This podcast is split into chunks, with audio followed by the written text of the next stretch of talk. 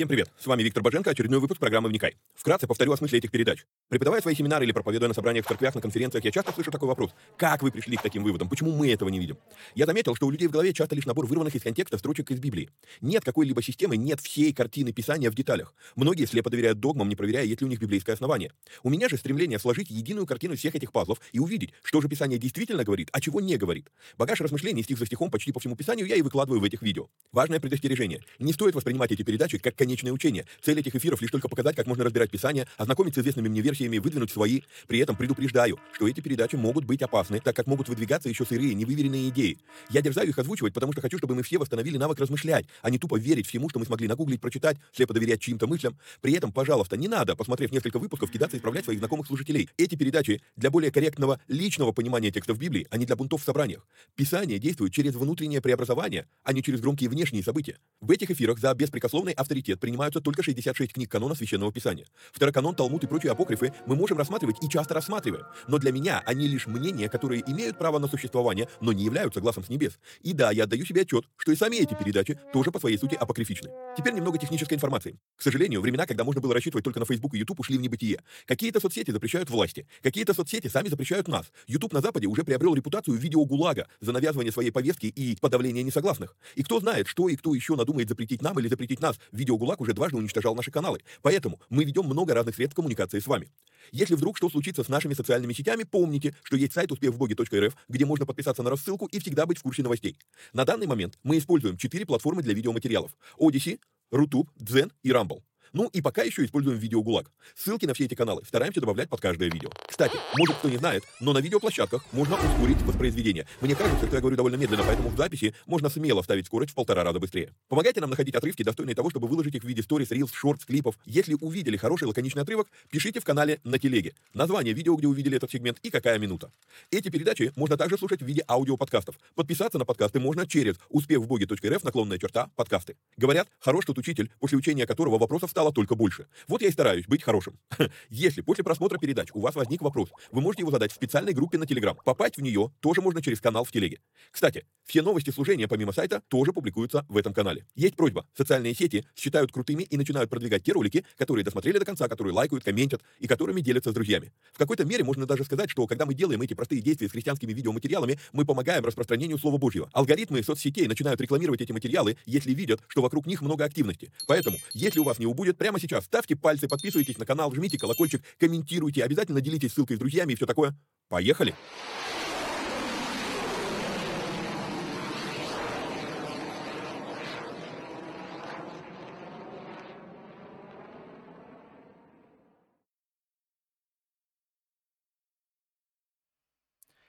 Поехали. То в мед. Привет всем отважным вникателям и вникая зависимым. Как обычно, сразу напоминаю, что если вам нравится то, что мы делаем, и у вас есть такая возможность, то нужно поддержать эти эфиры материально. Сделать это можно по переводам по номеру телефона плюс 7 999 832 0283. Огромное спасибо тем, кто это уже делает. А также напоминаю, что у нас есть платный канал Боженко Премиум, в котором мы возобновили переводы нашего любимого епископа Тиди. А, переводы выкладываем раз в две недели, зато полные версии проповедей. Помимо этого, там есть а, отдельное общение. Если вы вопросы там задаете, я стараюсь в приоритете найти время на то, чтобы на них ответить, и отвечаю более развернуто, ну, если есть на что отвечать. Вот, а, значит, напоминаю, что в этой группе есть пробный период, две недели, то есть вы можете туда зайти, посмотреть как и что, определиться, надо вам это или нет, и а, выйти. Это бесплатно. Единственное, что, если решили выйти, напишите, я пришлю вам инструкцию, как сделать так, чтобы действительно вы вышли, а с вас ничего а, не списалось. Вот. А, Сделать, а, ну, попасть а, в этот канал можно по ссылке, которая у вас сейчас на экране, успехвбоге.рф, наклонная черта, премиум. А, ну, а теперь, собственно, а, к разбору. Значит, я успел только одну передачу подготовить до своего отъезда. В прошлом выпуске я обещал, что, ну, если получится, то запишу пару передач, но подготовил только одну. Дай бог, мы сегодня пройдем 15 главу а, всю. Итак, 15 глава книги а, деяния. Значит, 14 глава заканчивается тем, что первое путешествие, первое миссионерское путешествие апостола Павла, оно закончилось, и теперь а, они вернулись с Варнавой в Антиохию, и 28 стих говорит, пребывали там немалое время с учениками. Мы не знаем, сколько времени это было, но, опять же, то есть, если мы возьмем под заголовки э, пастора Гетце, то 14 главу он датирует 46-48 годами, вот, 15 глава это 48-50 годы. Здесь это актуально. То есть две главы охватывают 4 года событий.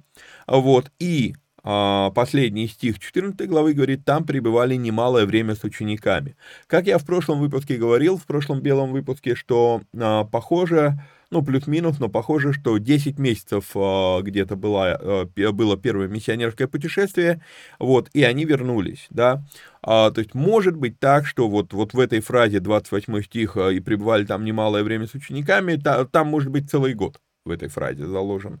А под конец 15 главы нам это будет а, актуально. Вот, поэтому трачу на это время. Итак, 15 глава, она является а, очень важной главой для а, церкви из уве, уверовавших язычников. А, цуе, так я, я называю эту вещь, ну, как бы дал этому аббревиатуру, есть, а, вернее, цуя. Есть цуе, церковь из уверовавших евреев, да, и есть цуя. Так вот, а, Цуе у нас находится в Иерусалиме, Цуя у нас находится в Антиохии. Вот. А, и для церкви, для нас с вами, большинство, кто смотрит эти эфиры, я думаю, все-таки а, из язычников, не из евреев по крови. Вот. Для нас эта глава, она очень-таки важна. Вот. Она касается реально формирования костяка требований к язычнику, который говорит, что он уверовал в Иисуса Христа. Окей. Поехали. Итак, некоторые пришедшие из Иудеи учили братьев, если не обрежетесь по обряду Моисееву, не можете спастись. И вот тут вот идет любопытнейший момент. Куда они пришли? А, судя по всему, судя по контексту, да, то есть у нас 28, а, а, в смысле, 14 глава, она заканчивается тем, что Павел и Варнава вернулись в Антиохию, и потом здесь будет упоминаться опять Антиохия в 15 главе, то есть они пришли и пришли в Антиохию. Но обратите внимание, потому что сейчас э, вот то, что здесь, вот в этом стихе, оно повлияет на, как минимум, на одно послание целиком апостола Павла, которое мы будем разбирать, а вообще, как бы это, ну, эта линия будет прослеживаться, борьба вот с этим взглядом будет дальше прослеживаться у Павла достаточно, а, ну, прям так, жирной линией, как говорится. Какая ключевая тема? Ключевая тема — обрезание. Не закон, как Галаха, не весь закон — и не закон Моисеев. А надо понимать, как мыслит иудей того времени. Пришедшие из Иудеи, то есть это из Цуе, из церкви уверовавших евреев, из Иерусалима, приходят люди. Да, то есть как мыслит иудей того времени. А для иудея того времени обрезание – это последний акт процессе гиюра для язычника, желающего обратиться в веру иудаизма, э, евреизма, обсуждали с вами, что не совсем актуально говорить, не совсем корректно использовать термин а, иудаизм сегодня, относя их к э, временам а, книги Деяний, к временам написания Нового Завета. Вот. А, но, когда человек хочет обратиться вот в эту веру, Последний шаг, то есть там длительный процесс Гиюра, и последний шаг, это ну, подтверждающий уже все, окончательно устанавливающий для него э, то, что он иудей там или э, еврей по вере, это обрезание. Это последний этап. Итак, пришедшие из Иудеи были правы. Если речь идет о том, чтобы стать иудеем, не христианином, а иудеем, если речь идет о том, чтобы войти в действие закона Моисеева, а, обратите внимание, мало кто обращает внимание, что обрезание, обрезание, оно было дано Аврааму. Но что здесь говорят вот эти вот пришедшие из Иудеи? Я их буду дальше в этой главе называть иудействующие. Привыкайте к этому термину.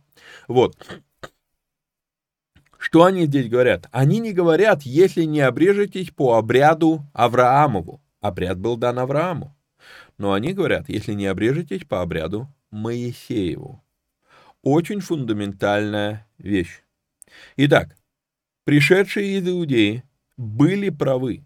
Если речь идет о том, чтобы стать иудеем, как мы видим после Первого Вселенского, увидим в этой же главе, увидим после Первого Вселенского собора, принятие Христа не есть становление иудеем.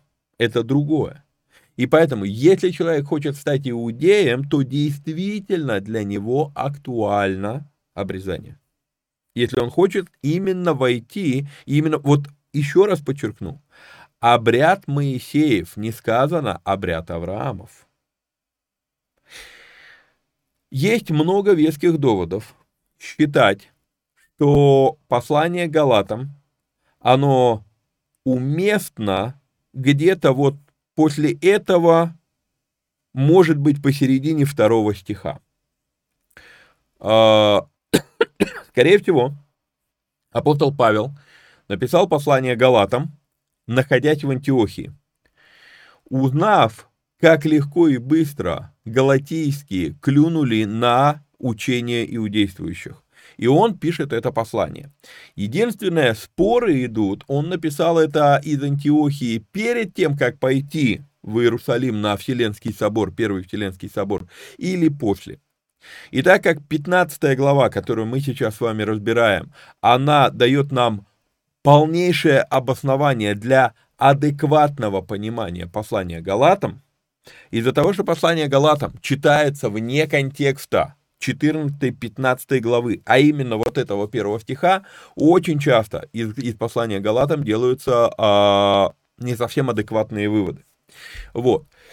Поэтому, так как 15 глава книги Деяний дает нам более а, такое емкое, веское основание для того, чтобы уже с пониманием со- произошедших событий а, читать а, это послание, то мы с вами пройдем 15 главу, если мы сегодня ее за один выпуск пройдем, да, вот, и только тогда будем читать Галатам. Но надо понимать, что исторически послание Галатам это где-то вот, вот, вот где-то вот в первых нескольких стихах этой главы оно написано. Точно нам это неизвестно. Когда же произошло разногласие и немалое состязание у Павла и Варнавы с ними, с кем с иудействующими, то положили Павлу и Варнаве и некоторым другим из них отправиться по всему делу к апостолам и пресвитерам в Иерусалим. А, не знаю, вот эти некоторые другие из них, это речь про иудействующих или это речь про тех людей, которые пошли вместе с а, Павлом и Варнавой из антиохийской церкви? Мы этого не знаем. Вот. А в свете содержания послания Галатам, я пишу такой комментарий сюда, а в свете содержания послания Галатам я сильно подозреваю, что иудействующие после вот этой стычки, они отправились в Галатию. И их миссия была настолько успешна, что Павел довольно резко выражается в послании к этим церквам, а, выражая свое удивление тем, как быстро они забыли то, что говорили Павел и Варнава. Они же недавно там были. Ну, может, год прошел, может, ну, полтора. Мы не знаем. Вот. Однако вопрос, который тоже будет уместно задать, а когда Павел и Варнава были там, они говорили вот именно вот, вот эту мысль, что чтобы верить в Сына Божьего, обрезания не нужно.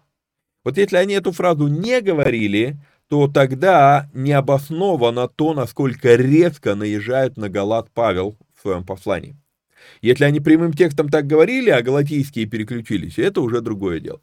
Вот, но перейдем в Галаты, э, будем разбирать. Итак, будучи Быв провождены церковью, они проходили Финикию и Самарию, рассказывая об обращении язычников и производили радость великую во всех братьях. А, включу карту. чтобы мы с вами могли а, посмотреть на географию этих событий. То есть вот получается, вот у нас, а, где мышка? Вот у нас Антиохия, мышку, мышкой показываю. Вот, вот у нас идет Антиохия. Потом у нас получается Селевкия, это ближе к морю. Вот, и потом они идут в Финикию. Финикия это не конкретный город, это регион. Вот э, написано Финикия вот под этой... Э, я не знаю, то есть иногда эти белые штучки исчезают. Во, вот как она исчезает. На нее надо нажать. Вот, вот смотрите, вот Финикия, то есть написано вдоль побережья. Это не конкретное какое-то место, это просто регион. То есть они проходили Финикию, и потом здесь это настолько маленькая территория, что даже не отмечена Самария. Сразу дальше уже идет там Кесария и Иерусалим. То есть где-то вот тут вот у нас получается, вот оно, Генесарецкое озеро, да, вот оно, Кесария, вот где-то здесь у нас будет Самария. Вот, она здесь у нас на карте не отмечена. Но я хочу, чтобы вы заметили, что Антиохия, еще раз, это Сирия. То есть апостол Павел, находясь в этой церкви, он находится не в Израиле, не на территории Израиля. Дамаск, э, Сидон у нас идет, Селевкия, Антиохия. То есть это уже далеко, далеко на север от Израиля. Ну, для той местности это э, далеко. Итак, а, быв провожены церковью, они проходили Финикию и Самарию, рассказывая об обращении язычников и производили радость великую во всех а, братьях. А, и подчеркну, немного кто обращает внимание на это, но есть любопытная черта характера у Павла. Он максимально стремится к общению с устоявшимися общинами в миссионерских своих походах он в первую очередь идет в синагогу, он старается находить синагоги. Когда он идет по охваченным уже местам, то есть там, где есть церкви, он старается заходить в церкви. Надо же понимать, что ну, ты заходишь в церковь, это замедляет, ты мог идти дальше, но ты, это замедляет тебя на твоем пути. Но то, что вот эти визиты по церквам, они замедляют а, его приход в, в, в церкви разные, не мешает ему. Он по-прежнему идет и ну, тратит на это время. То есть он уделяет время тому, чтобы ободрять церкви. А, другой момент, который здесь тоже хочу обратить ваше внимание, написано «производили радость великую во всех братьях». То есть церкви, которые не Иерусалимская церковь, не в Иудее, они как раз-то тому, что слово открыто для а, язычников, они этому радуются израильские, иудейские, иерусалимские а, начинают что-то там, а, как бы сказать, тормозить на эту тему. По прибытии же в Иерусалим они были приняты церковью, апостолами и пресвитерами и возвестили все, что Бог сотворил с ними, и как отверз дверь веры язычникам. А, и вот тут вот я хочу, чтобы вы обратили внимание, выделяю эти слова. Они были приняты, вроде сказано, приняты церковью. Но тут же дальше идет уточнение, кем именно из церкви. Апостолами и пресвитерами. То есть не все участвуют в этом встрече. И дальше мы с вами будем видеть еще подтверждение апостолы и пресвитеры. А, то есть это а, к вопросу о иерархии к вопросу о недемократичности ранней церкви. Вернее, нашем мифе о том, что вот, мол, там, ну, очень распространенный миф, что вот, мол, в ранней церкви все были равны, эм, не вижу этого, я не знаю, с чего люди это берут. Ну вот, уточнение очень четко нам показывает. Была иерархия и неравноправие. Назову это так, хотя это слово многих напрягает. Вот, потому что, по сути, мы видим с вами, что сказано, что от имени церкви, но вот эту делегацию приняло руководство церкви и лидерский состав. Тогда восстали некоторые из фарисейской ереси, уверовавшие, и говорили, что должен обрезывать язычников и заповедовать и соблюдать закон Моисеев. Стопе. Почему в прошлом стихе я обратил ваше внимание апостолы и пресвитеры? Потому что, когда люди невнимательно читают Библию, то есть впечатление, что это было общецерковное собрание, вся церковь Иерусалима собралась, там все эти там 8 или сколько уже к тому времени было тысячи людей в церкви, и вот они вместе это вот, ну, устроили базар там, и кто-то вот из фарисейской ереси уверовавшие кричали. Помните, в конце прошлой главы я вам сказал, что в первом миссионерском путешествии на пресвитеров, старейшин по церквям, а, новым церквам, скорее всего, Павел ставил фарисеев.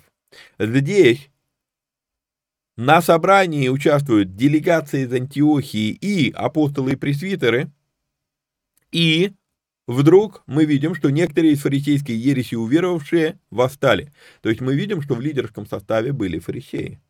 То есть не, а, не все фарисеи были невменяемыми, кто-то принял Иисуса Христа. Но из принявших Иисуса Христа кто-то все еще не сменил парадигму мышления. Это у Павла, фарисея, из фарисеев позже он скажет про себя, а, было переживание по пути в Дамаск. У других фарисеев такого переживания не было. И поэтому уверовать во Христа они уверовали, но их богословие еще не модифицировалось. И, находясь в Иерусалиме, трудно было бы представить, что оно сильно бы модифицировалось.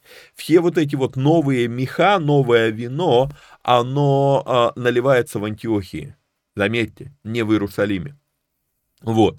А, тогда восстали некоторые из фарисейской ереси, уверовавшие и говорили, что должно обрезывать язычников и заповедовать, соблюдать а, закон Моисеев.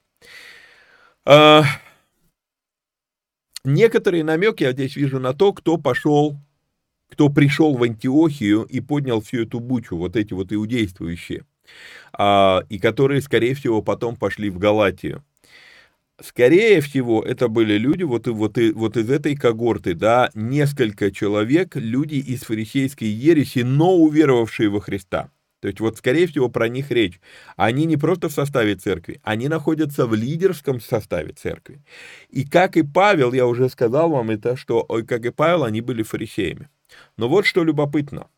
Мы видим здесь с вами оборот ересь фарисейская – и так как у людей предпосылка, вот, ну, в силу проповедей, в силу того, что мы слышим там, опять же, на, те, на разных там ютубах и так далее, и так далее, есть мнение, есть а, как бы такая предпосылка, есть такое, такой настрой, что все, что фарисейское, это плохое, то и слово ересь мы здесь воспринимаем негативно.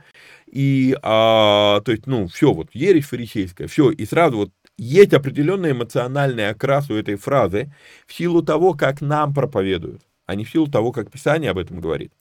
В Деяниях 5 глава мы с вами уже видели слово ересь, ересь, и там была ересь садукейская. Здесь мы с вами видим ересь фарисейская. А дальше мы с вами увидим еще оборот ересь назарейская, и этот оборот будет обращаться именно про учение э, Иисуса Христа и про его учеников.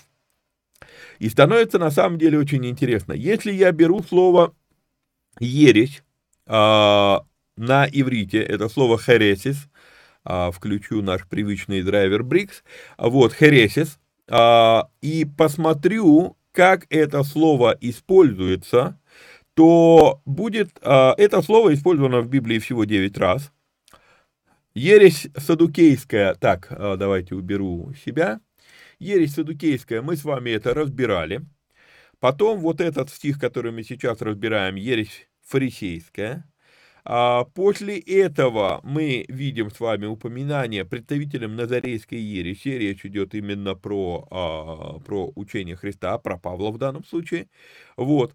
И потом, да, вот учение, смотрите, но в том признаюсь тебе, что по учению, которое они называют ересью, то есть учение, но его называют ересью, да, то есть, когда здесь речь идет про Христа, про христианское учение, то мы видим, ну, поворачивается вдруг в положительный смысл, да, вот, но вот что любопытно, когда дальше Павел будет говорить, он еще раз использует это слово, но мы не видим этого в переводе.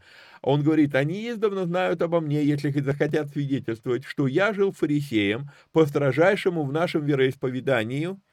И он здесь говорит учению, но помечено, что это G139 слово, G139, вот отметка, слова, то есть это слово heresies, да, это то самое слово ересь, вот оно, G139. Но здесь оно переведено именно уже как учение, а не как просто ересь. Дальше. Впрочем, желательно нам слышать от тебя, как ты мыслишь, ибо известно нам, что об этом, и опять же, перевели учение, но в оригинале это слово ересь, везде спорят. То есть переводчики не хотят использовать здесь слово ересь, как они в других местах оставили.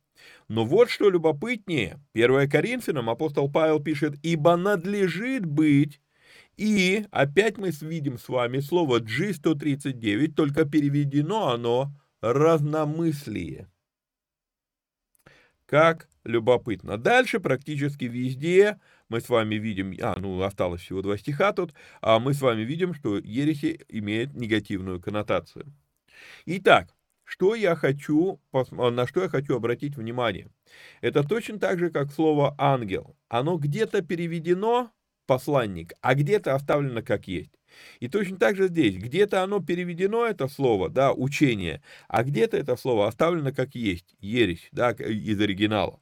И любопытный вот какой момент, что в Галатам 5.20 Павел использует это слово в негативной коннотации. Он говорит, что ереси – это дела плоти. Вот. Но в Коринфянам он при этом говорит, что надлежит этим делам плоти быть между вами. То есть это что-то, что естественное, что, ну, то есть оно не факт, что положительное, но оно э, не отрицательное слово. То есть это будет среди вас. Это нечто, что естественное в этой жизни. На греческом языке мне известны три слова, которые переводятся как учение. Это слово догма, это слово дидахо и слово хересия, да, то есть вот это вот хересис. Вот, ну там производных однокоренных-то будет больше, но вот три корня. Вот, при этом стоит подметить, что слово догма тоже переводится как учение в Новом Завете. Слово догма это то слово, которое использовали для того, чтобы говорить про заповеди закона Моисеева. Из десяти заповедей, допустим, это будет, ну, то есть вот мы говорим заповедь, это, а, ну, это использовалось греческое слово догма. Дидахо – это, скорее всего, как а, слово, описывающее процесс преподавания. То есть вот то, что я сейчас делаю, я делаю дидахо, да, то есть и, а, и там в какой-то мере, допустим, когда я говорю про какие-то заповеди, то я могу сказать, ну, в перемешку русский и греческий, да, я дидахо тебе догму, вот, то есть я преподаю тебе повеление, было бы так, да? Тогда что такое слово хересис или хереси, э, хересия? Это слово, которое об, об, обозначает движение, которое начинается вокруг какого-то учения. То есть, по сути дела, словом хересия или хересис, этим словом могли назвать движение, которое организовалось вокруг любого учителя. И не факт, что это негативное да, то есть это просто направление, то есть вот появилось некое такое разделение. Вот, и это слово мы с вами видим в словарной статье, не, не приходило мне в голову посмотреть, что, какие, давайте посмотрим по Стронгу и Дворецкому, а, выбор, избрание, это слово в Септуагинте так обозначается, то есть в Ветхом Завете это слово использовалось как выбор или избрание. Секта, как религиозное учение или направление. И только третье значение – ересь, лжеучение. Четвертое значение этого слова – разномыслие, разделение во мнениях. Ну, в данном случае неплохо, неплохо для дворецкого, э, ну, что не часто, э, ну, вернее так, часто он мимо попадает. Вот. Будет корректнее так сказать. Итак, что это слово обозначает у драйвера Брикса? Э, это слово захват, как будто бы, вот знаете, как штурмуют город, да, это выбор, или то, что выбрано, да, я выбрал, там, я не знаю, что выбрать, не, я выбрал, вот у меня тут в кошельке куча карточек, я выбрал вот эту, да, и я могу ее назвать хересис, вот, этим словом. Вот, а, помимо этого, группа людей, следующее своим, своим убеждением, то есть вот именно здесь идет а, это слово секта или партия, и дальше как раз приведено примеры, и приви, приведены примеры очень любопытные. Секта а, Садукеев, секта фарисеев, секта христиан. Или ересь мы могли бы назвать, да? Ересь садукеев, ересь фарисеев, ересь христиан. То есть это слово не является априори негативным. Это слово, так, а у вас тут мышки нету, да? Вот. А я тут вожу мышкой, вам все показываю. Вот. А, вот, получается, группа людей, следующих своим собственным взглядом, да, как секта или а, группа людей. Вот, а, эта группа людей, это секта, да, или партия садукеев, фарисеев, христиан. Как интересно. Вот. Или это будет ответвление от различ... и по различию, от, ответвление, восстающее по различию мнений и целей. То есть вот что такое слово хересис. Это слово не является априори негативным словом. Вот. А еще один момент сейчас увидел, я вам карточки показывал, а меня не было на экране. Ну, ладно, неважно. Вот, хорошо, поехали дальше. Вот. Тогда восстали некоторые из фарисейской ереси, уверовавшие, и говорили, что должно обрезывать язычников э, так, э, и заповедовать им соблюдать закон Моисеев. Очень типичная формулировка. Обрезывать и соблюдать закон Моисеев. То есть, а, прям вот то, о чем я говорил, обрезание – это последний шаг по пути к тому, чтобы стать иудеем. И здесь мы с вами опять же видим закон Моисеев, опять упоминание закона Моисеева. Единственное, что нужно убедиться в том, что мы правильно поняли, о чем здесь речь. Потому что кто здесь говорит? Здесь говорят некоторые, кто были из фарисейской ереси. Говорил, говорю, и много еще будем с этим сталкиваться, я буду это повторять. Для фарисеев между словами закон Моисеев и а, Галаха стоял знак равно. И поэтому, когда они говорят заповедовать соблюдать закон Моисеев, то для них это закон Моисеев в чистом виде. Я это для себя, когда пишу какие-то комментарии, я пишу аббревиатуру ЗМЧВ, да, в чистом виде, закон Моисеев в чистом виде. Потом идет якобы закон Моисеев, устная версия, устная Тара, вот. И потом идут комментарии на вот эту вот устную Тару. Вот это все, эти, вот, вот это микс вот этот, и есть Галаха. Так вот, для фарисея, когда он говорит соблюдать закон Моисеев, для него речь идет именно про Галаху. Идем дальше. Шестой стих. Апостолы и пресвитеры собрались для рассмотрения сего дела. Заметьте, кто собрался, вся церковь? Нет. Опять мы видим, что апостолы и пресвитеры, то есть лидерский состав. По долгом рассуждении Петр, встав, сказал им, мужи-братья, вы знаете, что Бог от первых дней избрал из нас меня, чтобы из уст моих язычники услышали слово Евангелия и уверовали.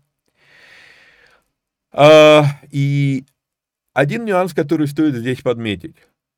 Лука не записывает всех дебатов. Обратите внимание, еще раз повожу мышкой. По долгом рассуждении Петр. То есть речь идет о том, что а, Лука не стал стенографировать все, что там было сказано. Ну, я не, про, не, не про стенографировать, мы не знаем, был ли Лука на этой встрече. Вот.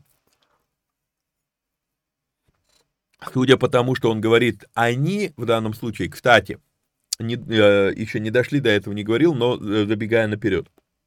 Книга Деяний, она написана, э, ну, как бы богословы делят э, книгу Деяний на несколько частей. Есть часть «они», есть часть «мы» и есть часть «они» опять. Что такое «они», «мы», «они»? То есть в основном Лука пишет «они», «они», «они», про Павла и Варнаву, но потом в какой-то момент начинает писать «мы». То есть в этот момент мы можем знать, что Лука присутствовал лично с Павлом и Варнавой, ну, это уже будет с силой. Вот, то есть где-то, где-то мы видим, что Лука пристал к ним. Потом он пишет «они», то есть опять где-то он отстал от них, да? Вот, то есть это вот тоже обращайте на это внимание, когда а, читаете. Итак, его по, э, по, по долгом рассуждении встав, сказ, э, Петр сказал им, «Мужи-братья, вы знаете, что Бог от первых дней э, избрал из нас меня, чтобы из уст моих язычники услышали слово Евангелия и уверовали. И сердцеведец, да, Бог, дал им свидетельство, даровав им Духа Святого, как и нам. И вот в восьмом стихе я хочу обратить внимание сначала на одно слово, которое очень многое меняет, а потом на второе слово, которое очень многое меняет. Начнем мы со слова «свидетельство». Слово «свидетельство», еще раз напомню, на этой встрече присутствует лидерская команда церкви. Окей? Okay? И вот это слово, это слово «мартуро», это слово, оно радикально меняет сразу весь настрой, все дебаты, все споры прекращаются, и дальше сказано, что они слушали Варнаву и Павла и уже не спорили. Окей? И вот это слово «мартуро», оно любопытно. Я провел исследование использования этого слова в Новом Завете, и очень любопытную вещь я увидел по поводу слова «свидетельство» в книге Евреям. Так вот, а, исходя из того, как это слово использовано там, у меня есть основания думать, что когда Петр здесь говорит, дал им свидетельство, он отсылает их в Бытие 17 глава, 10-11 стихи. «И сказал Бог Аврааму, ты же соблюди завет мой, ты и потомки твои после тебя в роды их, Сей есть завет мой, который вы должны соблюдать между собою и между вами, и между потомками твоими после тебя, да будет у вас обрезан весь мужеский пол. И потом он говорит, обрезывайте крайнюю плоть вашу, и сие будет знамением завета между мною и вами. И я подозреваю, что слово свидетельство Мартуро а, могло, могло быть синонимом вот этих двух слов знамение завета. Итак, знамение завета. Это свидетельство самому себе, что ты в завете. Напоминание самому себе. Причем это а, я долго размышлял над вопросом, почему именно крайняя плоть, почему именно половой член, а, вот как-то так вот странно выбранный орган, да. Понятно, что а, это, это крайняя плоть, это тот, а, та часть тела, которая в принципе, ну, а, что есть, что нет. Вот она почти ничего не решает, почти ничего не делает в организме. А, то есть, как бы за ненадобностью можно было бы и отрезать, тогда зачем она есть? Ну, можно было бы, есть такое объяснение, что Бог специально это предусмотрел для обрезания, да, чтобы был некоторый такой, скажем так, избыток кожи, да. Вот. А, но, знаете, мне кажется, что все на самом деле несколько глубже, и мы это будем разбирать с вами в «Бытии 2.0». А, половой член – это не то, чем мы размахиваем перед всеми. Это то, что ты лично видишь, там несколько раз в день, когда ходишь в туалет, ну и твоя жена, да? Соответственно, то есть это некий такой, а, для меня это некий такой намек, что твой завет с Богом это не основание для позерства, для того, чтобы понты нарезать везде, ну, как бы, это, не, это твое личное дело, да, личное в том плане, что не в том плане, что я, не, я, не, я молчу об этом, как э, шифруюсь как агент 007, никому, вообще никому слова не скажу. Я не об этом сейчас. Я о том, что это в первую очередь, это что-то, что остается, вот оно, оно интимно между тобой и Богом. Понятно, что в результате этого люди вокруг будут видеть, что у тебя в жизни все, ну, не как, а, не как у обычных грешников, да, это понятно, но вот, а, ну, не для, не, для, не для того, чтобы кичиться этим, завет с Богом дан. Он, это вот все-таки твое вот интимное отношение с Богом. Вот. И вот когда здесь говорится про знамение завета, что это, что это вот а, некая такая личная вещь, и когда Павел, когда э, Петр здесь, он использует эту фразу, и он говорит, сердцеведец Бог дал им свидетельство. То есть, по сути дела, как бы, как, как, как, как бы смысл, что а, ну, Бог поставил на них это знамение завета и не интересовался, вообще, обрезаны они или нет. А, и еще раз. Уверовавшие из ереси фарисейской, они наставляли по поводу закона Моисея, обрезание, а, ну, ритуал Моисеев, да, обряд Моисеев. А у меня есть подозрение, что Петр здесь отсылает раньше, он отсылает к Аврааму и говорит, ну если вот у Авраама это надо было делать, а этим людям, вот я сам там был в доме Корнилия, он здесь говорит про ситуацию в доме Корнилия, он говорит, а этим людям Бог дал то же самое знамение, что и у нас. Какое это знамение? Это говорение иными языками. А вот теперь мы с вами обратим внимание. Знамение чего? Знамение завета. Знамение того, что Бог посчитал Корнилия и его дом, что они вступили в завет с ним да, и дал им вот это вот знамение. Теперь момент, обращу внимание на второе слово, ну, оно здесь раньше использовано, сердцеведец. Люблю делать эту вещь, когда, когда обращая на это внимание, задаюсь вопросами, э, люблю задавать себе вопрос. Что, что меняется, если этого слова в тексте не будет? И Бог дал им свидетельство, даровав им Духа Святого, как и нам. То есть, в принципе, если это слово не важно, то зачем его говорить? А если Петр его сказал, то есть смысл, зачем он использует именно, почему он добавляет это слово. Без него смысл вроде бы как бы и не меняется от того, что он пытается сказать. Но Слово «сердцеведец» — это сильно туннелирующее слово. Что такое туннелирующее слово? Это слово, отправляющее нас в узкий туннель мышления. То есть это слово, которое показывает нам берега, между которыми мысль может двигаться. То есть, и вот слово «сердцеведец» — это вот такое туннелирующее слово.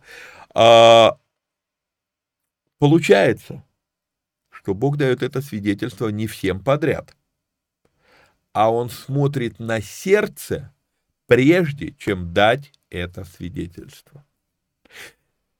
Если бы, еще раз, если бы идея о том, что Бог дает это, это свидетельство, говорение иными языками, всем подряд, то зачем здесь это слово сердцеведец Бог? Без него смысл ну, не, не потерялся. А раз это слово добавлено, значит в нем есть смысл. Обратите на это внимание. А, учение о том, что Дух Святой с говорением иными языками дается всем, а, я ограничусь такой формулировкой. Очень хлипкое учение. Потому что довольно много в Новом Завете сказано что это свидетельство, оно не для всех. И мы будем это с вами видеть в посланиях Павла дальше. И не положил никакого различия между, ними, между нами и ими, верою очистив сердца их. А теперь вопрос. Я только что сказал, что различие есть, сердцеведец. Но вроде как Петр тут говорит, и не положил никакого различия. То есть, противоречие или нет? На самом деле, я вижу, что одно другому вообще никак ни разу не противоречит, если мы вернемся с вами в контекст всей этой ситуации. Вопрос о чем был? Вопрос был, надо ли обрезаться. Ответ Петра к тому же и говорит, он в ту же самую сторону говорит, что Бог не положил различия, обрезан человек или нет, он дал им свидетельство, им не обрезанным, какое он дал нам обрезанным. Ну, Петр про себя говорит.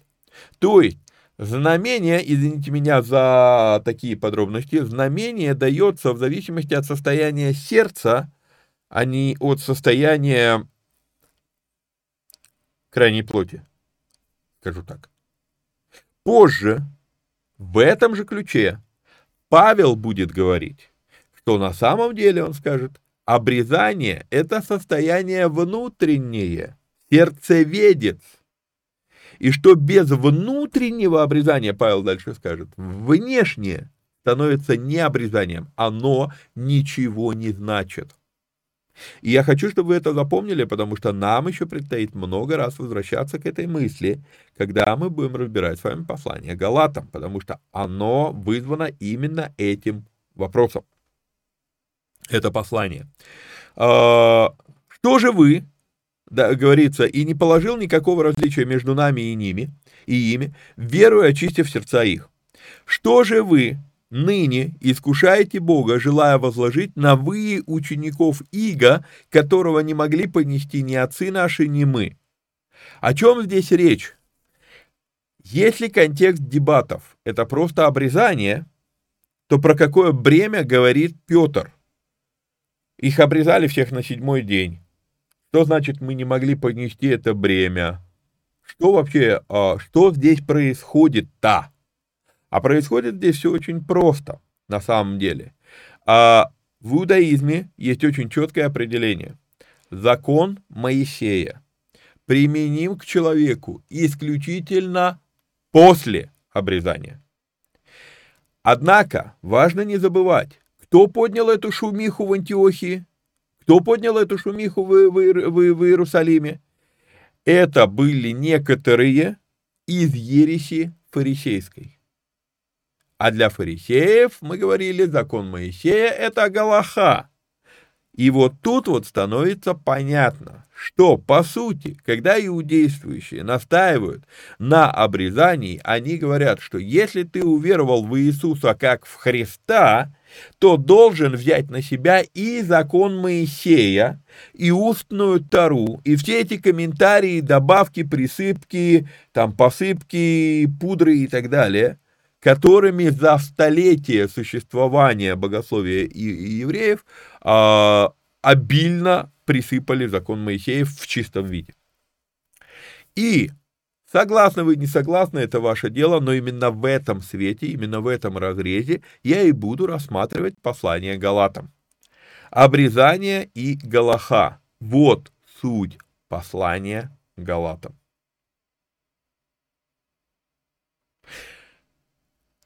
Что же вы ныне искушаете Бога, желая возложить на вы учеников Иго, которого не, не могли понести ни отцы наши, ни мы? Мы веруем, что благодатью Господа Иисуса Христа спасемся, как и они. И мне кажется любопытным здесь порядок. Не знаю, обращали вы внимание на это или нет, но как будто бы, я не буду заявлять, что Петр так говорит, но как будто бы Петр говорит, а вот они-то спасены, а мы, еще вопрос, потому что, ну, формулировка, да, но мы веруем, что благодатью Господа Иисуса Христа спасемся, как и они, да, то есть он как бы, а про них вопрос не стоит, вопрос, ну, все, то есть утверждено, а вот мы вот верой берем. А, любопытно, что, ну, опять же, в книгах древности порядок упоминания, при этом а, Петр, он еврей, и так как Петр еврей, для него порядок упоминания важен, и он здесь такую интересную вещь говорит, мы спасемся, как и они, да, то есть, как бы, они, они в данном случае ставятся как м, некоторый эталон, а мы верой берем. Очень любопытный оборот. Тогда умолкло все собрание и слушало Варнаву и Павла, рассказывающих, какие знамения и чудеса сотворил Бог а, через них среди язычников. После же того, как они умолкли, начал речь Иаков и сказал, «Мужи и братья, послушайте меня». Помню, как мне один раз задали вопрос, какой Иаков, его же уже казнили. Иаковов в то время было много, это не уникальное имя, и среди учеников Иисуса было два Иакова. То есть это надо а, помнить. Вот. Тогда умолкло все собрание и слушало, э, так это я прочитал, после, после же того, как они умолкли, начал речь Иаков и сказал, мужи, братья, послушайте меня. Симон изъяснил, как Бог первоначально презрел на язычников, чтобы составить из них народ во имя свое. И с ним согласны слова пророков, как написано, и Иаков цитирует пророков, и он говорит, потом обращусь и воссоздам скинию Давидову падшую, и то, что в ней разрушено, воссоздам и исправлю ее. Чтобы взыскали Господа прочие человеки и все народы, между которыми возвестится имя мое, говорит Господь, творящий все сие. ведомы Богу от вечности все дела его.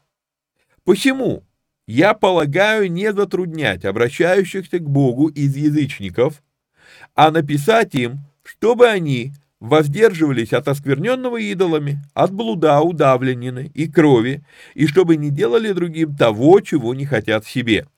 Ибо закон Моисеев от древних родов по всем городам имеет проповедующих его и читается в синагогах каждую субботу.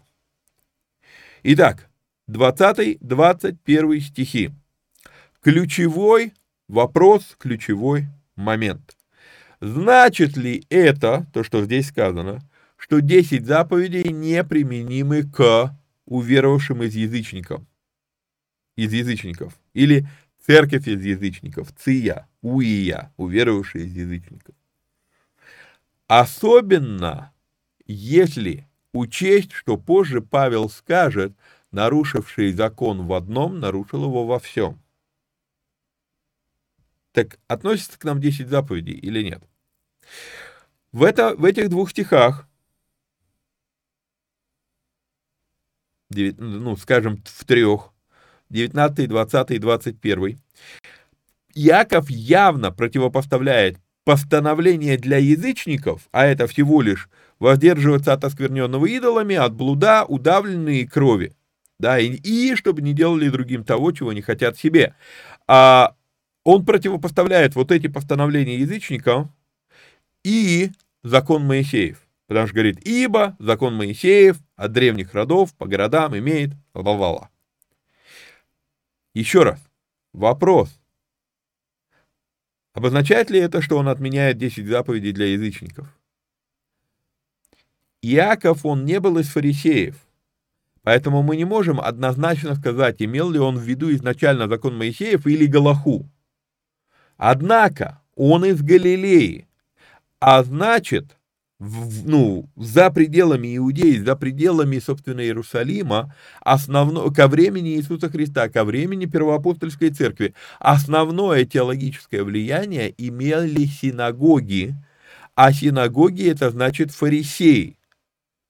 И он из Галилеи, там влияние синагог сильнее, чем э, влияние храма, соответственно, значит, он э, находился под влиянием фарисеев. А значит, и Галаха для него, скорее всего, все-таки это синоним закона Моисея. Второй сильный довод в пользу Галахии, он что говорит? Он говорит, ибо Моисеев, да, уберем слово закон, оно написано мелким шрифтом, то есть оно добавлено при переводе, но здесь оно добавлено правильно. Заметьте, он говорит, ибо Моисеев от древних родов по всем городам имеет проповедующих его и читается в синагогах, каждую субботу. То есть речь про синагоги. Вот. Есть здесь некое сомнение. То есть если речь про синагоги, значит фарисеи, если фарисеи, значит Галаха. Вот только по субботам я не слышал, чтобы читалась Галаха, читался закон Моисея в чистом виде. Вот тут вот есть Поэтому я говорю, я бы дал, наверное, процентов 10-20 на то, что Яков имеет в виду закон Моисея в чистом виде. Вот. А, скорее все-таки речь про Галаху. Более того, к вопросу о 10 заповедях для язычников и так далее. Стоит обратить внимание, что последнее требование, которое дается язычникам, чтобы не делали другим того, чего не хотят себе. Ничего не напоминает? Иисус сказал, возлюби ближнего своего, как самого себя. То есть, э, очень перекликается, очень похоже. Не делайте другим того, чего не хотите себе. Возлюби ближнего своего, как самого себя. Да, вот, ну, перекликающиеся между собой э, реплики. И при этом Иисус сказал, что в заповеди возлюби, возлюби Господа Бога своего всем сердцем, разумением, имением и так далее, да, и а, возлюби ближнего своего как самого себя, в этом весь закон и пророки. Поэтому отменяет ли данное заявление Иакова 10 заповедей для язычников? Не думаю. Так, а отменяет ли это запрет на смешанные одежды или кашрут? Получается, это тоже нет. Но вот в чем дело а, могут ли язычники относиться к этому как к закону? для еврея по крови, для потомка Израиля, Иакова, это закон. Для язычника это наставление. Я бы сказал слово рекомендация, но у нас слово рекомендация, оно такое, а, могу делать, могу нет. А, скорее наставление будет правильнее слово. И вернемся к словам Петра. Петр говорит, бремя, которое даже мы не смогли понести. Потом он говорит про, а, вернее, до этого он говорил, что Дух Святой был дан им как знамение, несмотря на то, что они не соблюдали кашрут. Так это на минуточку. Мало кто тоже задумывается над этим. Авраам-то не соблюдал кашрут. По крайней мере, в том плане, а, что ему не был дан закон о том, что съедобно, что несъедобно, чистая, нечистая пища, то есть закон ему не дан, и поэтому даже если он и питался, скажем так, интуитивно он питался только чистыми животными, ну, образ жизни у него был такой, что, скорее всего, а, так и было. Но это не было для него законом, он это делал просто по естественному ходу вещей. Поэтому он не соблюдал кашрут. А, стоит подчеркнуть тот факт, что между заветом Божьим и законом Моисея прошло 400 лет. Завет Бог заключает с Авраамом, а закон Бог дает Моисею. Получается, Авраам не соблюдал закон Моисея, потому что его тогда просто не существовало. Однако Авраам не соблюдал закон Моисеев, не отменяет того факта, что он признан праведным. То есть Авраам, по, по факту, он жил в рамках Ноева закона, или завета будет правильнее сказать. И этого было достаточно. Ноев завет, Ноев закон. Этого было достаточно, и именно об этом речь. Говорил уже несколько раз и еще раз подчеркну, повторение это не мать заикания, мы не названы детьми Моисея по вере, мы названы детьми Авраама по вере. Поэтому все вышесказанное для меня является основанием говорить, что закон Моисеев в чистом виде применим как закон именно к евреям, то есть потомкам Якова Израиля, а не ко всем народам. Ко всем народам он является рекомендацией, а не законом. Вот это та вещь, которую я э, думаю, что это обоснованный взгляд. Вот. Знаю, что много кто захочет не согласиться с этим. Тогда апостолы и пресвитеры со всею церковью рассудили, избрав из среды себя мужей, послать их в Антиохию с Павлом и Варнавую, а именно Иуду, прозываемого Варсавую, и Силу, мужей, начальствующих между братьями написав и вручив им следующее. Апостолы и пресвитеры и братья, находящимся в Антиохии, Сирии, Киликии, братьям из язычников, радоваться. Ну, во-первых, в 22 стихе мы с вами видим, что апостолы и пресвитеры со всею церковью уже рассудили, вот, избрав из себя, из среды мужей, то есть о чем они рассуждали? Они рассуждали не о постановлениях, постановления для язычников озвучил Иаков, и это было закрытое лидерское собрание. А о чем они тогда обсуждали с церковью? Избирали из среды себя мужей, которых послать с Павлом и Варнавою. Зачем посылать мужей с Павлом и Варнавою? Ну, чтобы не получилось так, что, э, ну, там, Павла послали, он пришел и сказал так, как ему было, ну, как, э, ну, то есть то, что подтверждает его точку зрения. То есть я думаю, что э, Варс, Варса, Варсава и Сила были посланы больше как э, свидетели, что это действительно так сказал э, Вселенский собор, Первый Вселенский собор церкви. Вот. А, ну и дальше мы с вами увидим, что Сила, он станет а, спутником а, Павла в его миссионерских путешествиях. Так, 23 стих прочитал вам. По елику, по елику, ну, поскольку будет э, современное слово, по елику мы услышали, что некоторые вышедшие от нас смутили вас своими речами и поколебали души ваши, говоря, что должно обрезываться и соблюдать закон, чего мы им не поручали. А, и закон наверняка тут будет номос, а номос это слово кота, слово, которое ни о чем. Опять же, ну, нам, нам на греческом языке слово номос ничего не говорит. Это настолько универсальное слово, просто любой закон назывался номос. Вот. А, на что хочу обратить внимание. первое, что подчеркну вам, чего мы им не поручали, говорят апостолы. То есть лишают этих людей, иудействующих, лишают их авторитета. Это первое. То есть лишают иудействующих полномочий. Они говорят, мы им этого не поручали. Второе, о чем мы уже говорили. То есть отсюда тоже вот это интересное следствие, да, обрезываться и соблюдать закон. То есть соблюдение закона или галахи – это следствие того, что ты провел обрезание.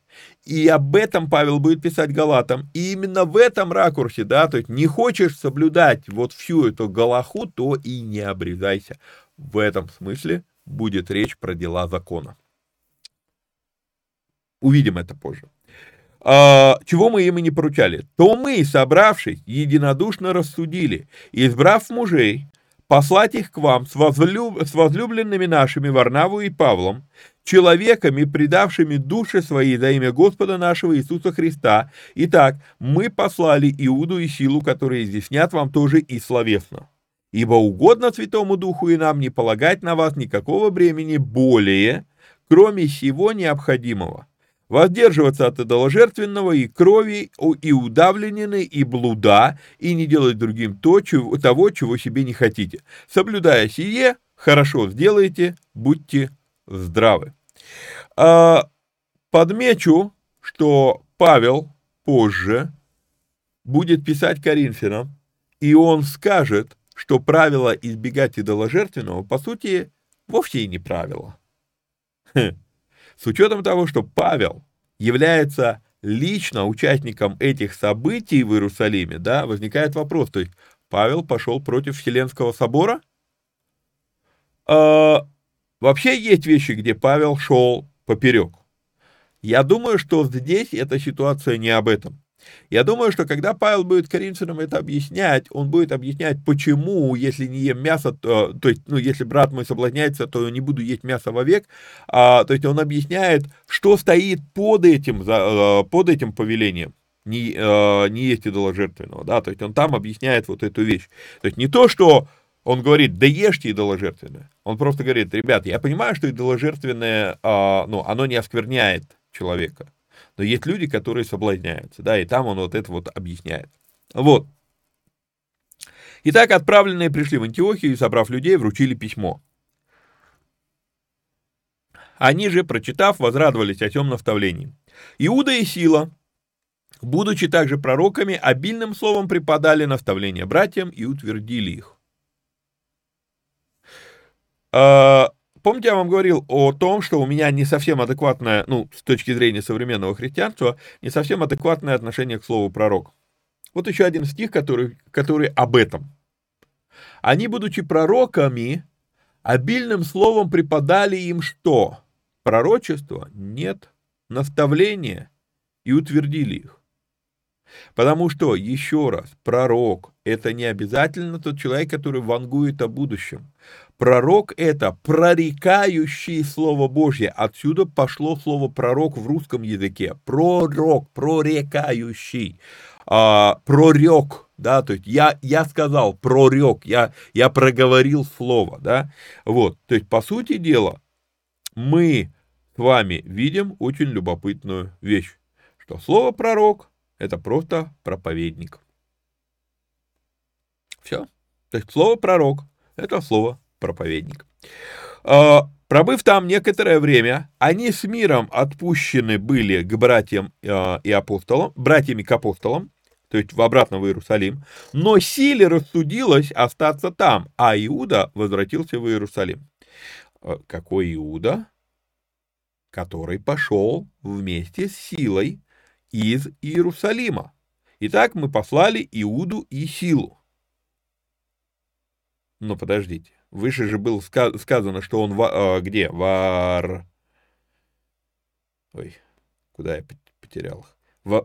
Иуда, прозываемый Варсава. У него два имени. Вот какой Иуда. А то, знаете, иногда люди, вот а, увидел, почему я эти вещи подчеркиваю, потому что люди иногда вот видят Иуда, Иуда, Иуда, и у них Иуда как будто бы он один в Библии. Иуд было много в Библии, Иисусов было много в Библии, Петров было много, э, ну, э, ой, вылетело из головы, Шим, э, сам, э, Симонов было много в Библии, да, э, и Иуда это не уникальное имя тоже. Поэтому не думайте, что это вот, ну, откуда он тут взялся. Ну, я, кому-то смешно то, что я сейчас это уточняю. Но я иногда слышу, как люди прям реально так вот, ну, сидишь где-нибудь на домашке в гостях, и люди прям реально прям доказывают, что, ну вот, Иуда, видите, там, чуть ли не воскрес. Поэтому, подчеркиваю, это тот самый Варсава. Прозыва... Иуда, прозываемый Варсавой, да, то есть это совсем другой человек. Вот.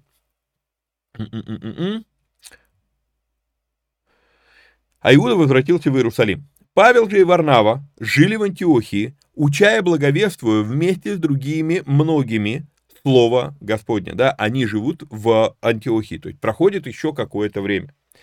Судя по тому, какие даты нам дает пастор Гице, да, 46-48 годы, это у нас прошлая глава, 48-50 годы, это эта глава, то я думаю, что получается так, что где-то в 48 именно году был вот этот поход на Первый Вселенский собор в Иерусалим.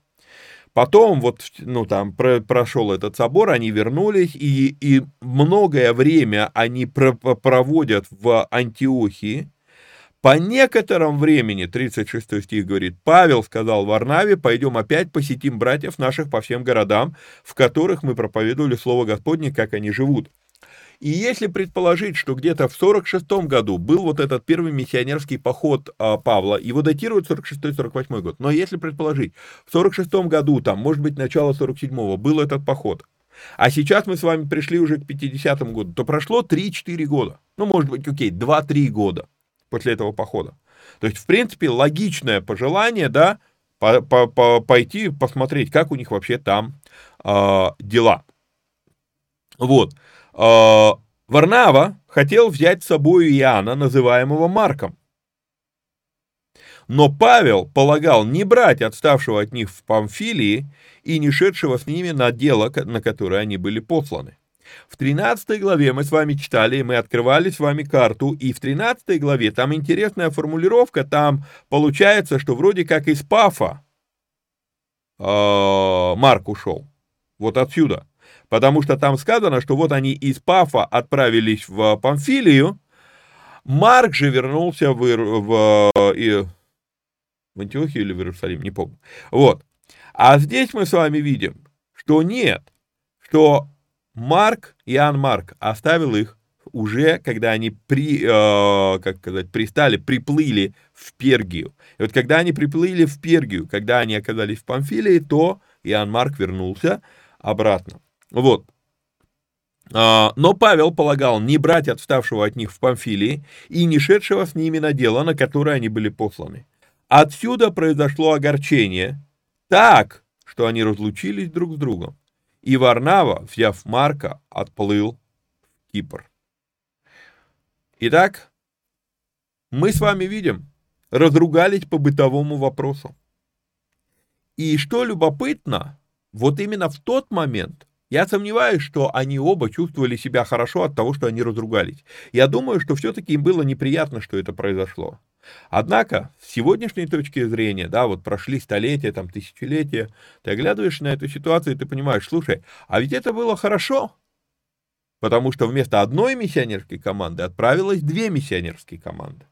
И иногда задают вопрос, ну вот, мол, если, э, если Варнава там тоже продолжал служить и что-то делал, почему книга Деяний не описывает э, того, что произошло? Ну, потому что, по сути дела, мы можем сказать, Лука оказался летописцем Павла, и он описывает то, как проходила жизнь Павла. Все остальное, он ходил в Иерусалим, брал интервью, пользуясь современным языком, он брал интервью у людей, спрашивал, как все это было, и записывал уже после, много после всего этого. Окей? То есть вот тут вот надо понимать. Они разругались, они разошлись, да, а, произошло огорчение, они разлучились. Столько, столько времени Варнава с Павлом были вместе, и вдруг вот он, Варнава взял, взял Марка и отплыл, отплыл в Кипр, на остров Кипр. Да, вот она, опять же, эта карта, да, вот. А Павел избрав себе силу, отправился, быв поручен братья, братьями благодати Божьей, и проходил через Сирию, вот она Сирия, проходил через Сирию и Киликию, Киликия, вот она, где, а, где у нас Тарс, город, да, вот она, Киликия, то есть он пошел пешком по побережью, проходил Сирию и Киликию, утверждая церкви. На этом у нас с вами будет на сколько у нас, на 4 главы. Галатам у нас 4 же главы, ой, 6, прошу прощения, видите. Хорошо, что проверил, а то бы сейчас сказал. По, э, на этом у нас на 6 глав идет пауза в книге «Деяния». И мы с вами переходим, как я говорил, переходим, будем рассматривать книгу э, Галатам. Явно, явно послание Галатам было написано до того, как Павел пошел в Галатию. Потому что если он сейчас в Киликии, еще раз, вот она Киликия, тут Галатия, ну вот она уже рядом, вот она Дервия, Листра, Икония, то есть вот она, это Галатия, да. То есть посылать послание, если ты собираешься туда идти, какой смысл? То есть получается, я предполагаю, что в 48 году они сходили на э, Первый Вселенский собор в Иерусалим. Либо послание было отправлено буквально перед этим походом, либо как только они пришли оттуда – он посылает это послание. Потом проходит год-полтора, 49-й год, 50-й год, и вот где-то в 50-м году Павел предлагает Варнаве и говорит, а пойдем навестим эти церкви, да? И когда он говорит эти вещи, да, пойдем навестим эти церкви, то тут происходит э, раздор, и отправляется вместо одной миссионерской команды, отправляется две. Все, на этом на сегодня мы с вами заканчиваем. А, значит, напоминаю, что а, я уезжаю, буквально вот уже там через пару часов у меня а, поезд, я уезжаю в командировку. Если у меня по вечерам там будут оставаться силы и будет оставаться время, я буду работать дальше на подготовке материала, и я приеду, получается, я в субботу приезжаю, я, может быть, запишу эфир. Если не будет времени, то я не буду насиловать э, всю эту тему, потому что, ну, следующий эфир должен быть по Иову, вот, то есть, ну, посмотрим, будет в субботу эфир, не будет, а, буду, выложу я видео, не выложу, то есть, ну, там увидите, следите, как говорится, за новостями. Вот, ну, а так напоминаю вам, как обычно а, говорю, что надо подписаться, лайкнуть, прокомментировать, поделиться ссылкой, ну, и если есть такая возможность, то поддержать этот эфир материально. Огромное спасибо за просмотр. До следующей встречи. Вникайте самостоятельно. Всех вам благ и благословений. Пока-пока.